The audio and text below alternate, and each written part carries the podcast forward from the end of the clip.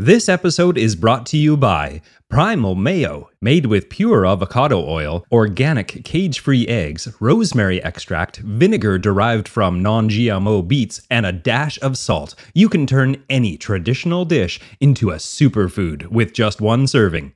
Healthy mayo? Who knew? And DNA Fit providers of state of the art genetic testing. Their services build a roadmap for your individual health, fitness, and lifestyle goals by testing the genetic markers that make you unique. Learn more about DNA Fit's list of testing services at dnafit.com. The following Mark's Daily Apple article was written by Mark Sisson and is narrated by Brock Armstrong. 15 alternatives to burpees for when you're tired of doing burpees. Whenever I'm strapped for time and equipment and still need a solid workout, I turn to the burpee. Burpees are body weight exercises and thus require no equipment or weights. They are full body movements that employ every muscle group, require only as much space as you need to do a push up, can be done anywhere, can be done slowly and methodically or quick for a sprint like workout. If you're ever outdoors and need to warm up fast, a set of 15 to 20 burpees performed as quickly as possible will get your body temperature up faster than anything. The pros go on and on. Now, I don't typically bake burpees into my week to week workouts. Instead, I resort to a burpee workout when I'm crunched for time, don't have access to a gym or nice outdoor experience, or am feeling too lazy to do a proper gym workout but still want to train. And the way I usually do them is to go all out for the first 20. Catch my breath, maybe 10 to 20 second break, then go all out for another 10 catch my breath, and repeat in sets of 10 reps until I finish 100 or 150 or 200 or whatever I'm feeling. So for me, burpee workouts are very intuitive.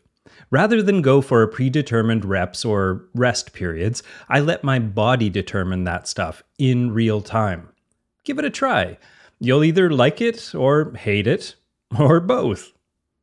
While burpees are great for all of the reasons that I've listed, there are some reasons you might want an alternative. Burpees are demanding and relatively complex. Many people start making technique mistakes towards the end of a burpee workout because they're so fatigued, and that can lead to injuries. A crisp, clean burpee is beautiful and safe and effective. But if your knees start caving in on the landing, or your lower back starts dipping towards the ground, and your elbows start flaring out on the push ups, you're not just selling your own training short, you're putting yourself at risk. Burpees involve three movements people might simply not be able to do. Squats, even bodyweight ones, take a reasonable amount of mobility, flexibility, and coordination. Push ups can be surprisingly demanding strength exercises when performed in correct form, and many people haven't jumped in years. Stringing them all together for reps as a conditioning workout is asking a lot. Burpees get old. Sometimes the last thing you want to do is another regular old burpee but you still like the training effect they offer. So, here are 15 alternative movements with links to videos if you go over to marksdailyapple.com that have similar qualities and produce similar results as the burpee. How many have you tried? Number 1. Squat thrusts. Burpees without the push up and the jump. Squat thrusts actually birthed the modern burpee. They involve squatting down to place your hands on the floor, shooting your legs back to assume a plank position, shooting them forward, then squatting back up. They're really, really simple, and for the first 10 or so, you're thinking, these are too easy. Keep doing them though, and you'll suddenly realize you're getting a great workout. Number two, Murpees. The Murpee, or modified burpee, comes courtesy of Angelo Dela Cruz of Vitamoves.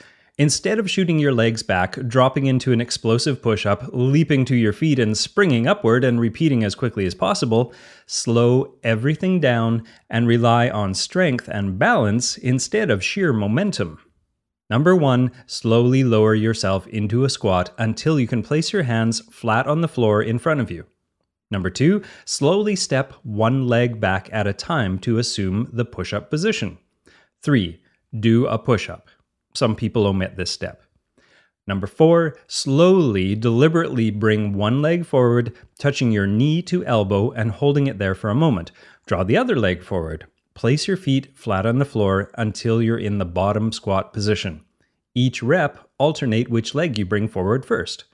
Number five, either stand up or jump up. The advantage of doing everything slowly means you can muster more force for the jump and land safely. Number six, Repeat. Number seven, everything is slow and controlled and deliberate. 3. 180 degree burpees. Do a regular burpee with a jump, only instead of jumping in place, turn 180 degrees. Alternate which direction you turn and don't get sloppy with the landing. The rotational momentum exerts novel forces on your body and requires greater trunk and really full body stability. Beyond that, do these offer a unique training effect over regular burpees? Well, who knows? They sure are fun though. Number four, broad jump burpees.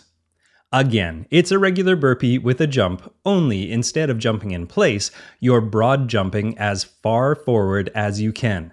Be sure to do these in a comfortable surface with decent traction. Grass? Good. Wet, muddy grass? Probably not. And do fewer of these than you would regular burpees. The maximal effort broad jump really takes a lot out of you and increases the degree of risk. 5. Jumping jacks. You haven't done these in years, right? Jumping jacks probably remind you of gym class back when you'd do them half seriously. Today, try doing them for real. Actually jump. Get your hands up like you mean it. Number six, Russian lunges. Bodyweight lunges? Easy, right? Too easy to approach the conditioning potential of the burpee. But what about jumping lunges? That's exactly what a Russian lunge is. You lunge with one leg, then spring up and land in a lunge with the other leg forward. Keep doing it alternating each time. You can even do this while you're holding a weight plate, just keep it higher than you think would be necessary. 7. Get up stand ups. I'm not sure if this is the right name, but it sounds good. I got these from Darryl Edwards, longtime PrimalCon presenter and play expert. You start sitting on the ground, legs straight, knees together, back tall, hands flat on the ground at your sides pop up by thrusting off the ground with your hands and bringing your feet underneath you to stand up. Throw in a vertical jump here to spice things up. Quickly return to the starting sitting position without using your hands if possible, and do it all over again. 8. Kettlebell swings. If you're looking for a self contained, comprehensive workout that will get you stronger, more explosive, and better conditioned without being a burpee, look no further than the kettlebell swing. Sure, you'll need a piece of equipment, the kettlebell, but I'd argue that the swing is probably safer to do repeatedly for high reps than a burpee.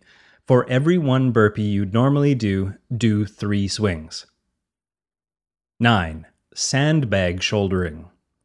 This is another option that requires a single piece of equipment, but it's one that you can make by yourself by spending a few bucks at the surplus store and stuffing it with contractor bags filled with sand. Sandbag shouldering is exactly what it sounds like. Pick the sandbag up and hoist it onto your shoulder. Lower it back to the ground. Repeat with the opposite shoulder. Throughout the entire movement, maintain as neutral a spine as possible. It's essentially a deadlift, picking it up, and power clean, hoisting it up, hybrid exercise that hits almost every muscle in the body. And if you want to throw in some pushing work, you can overhead press the thing once it's on your shoulder.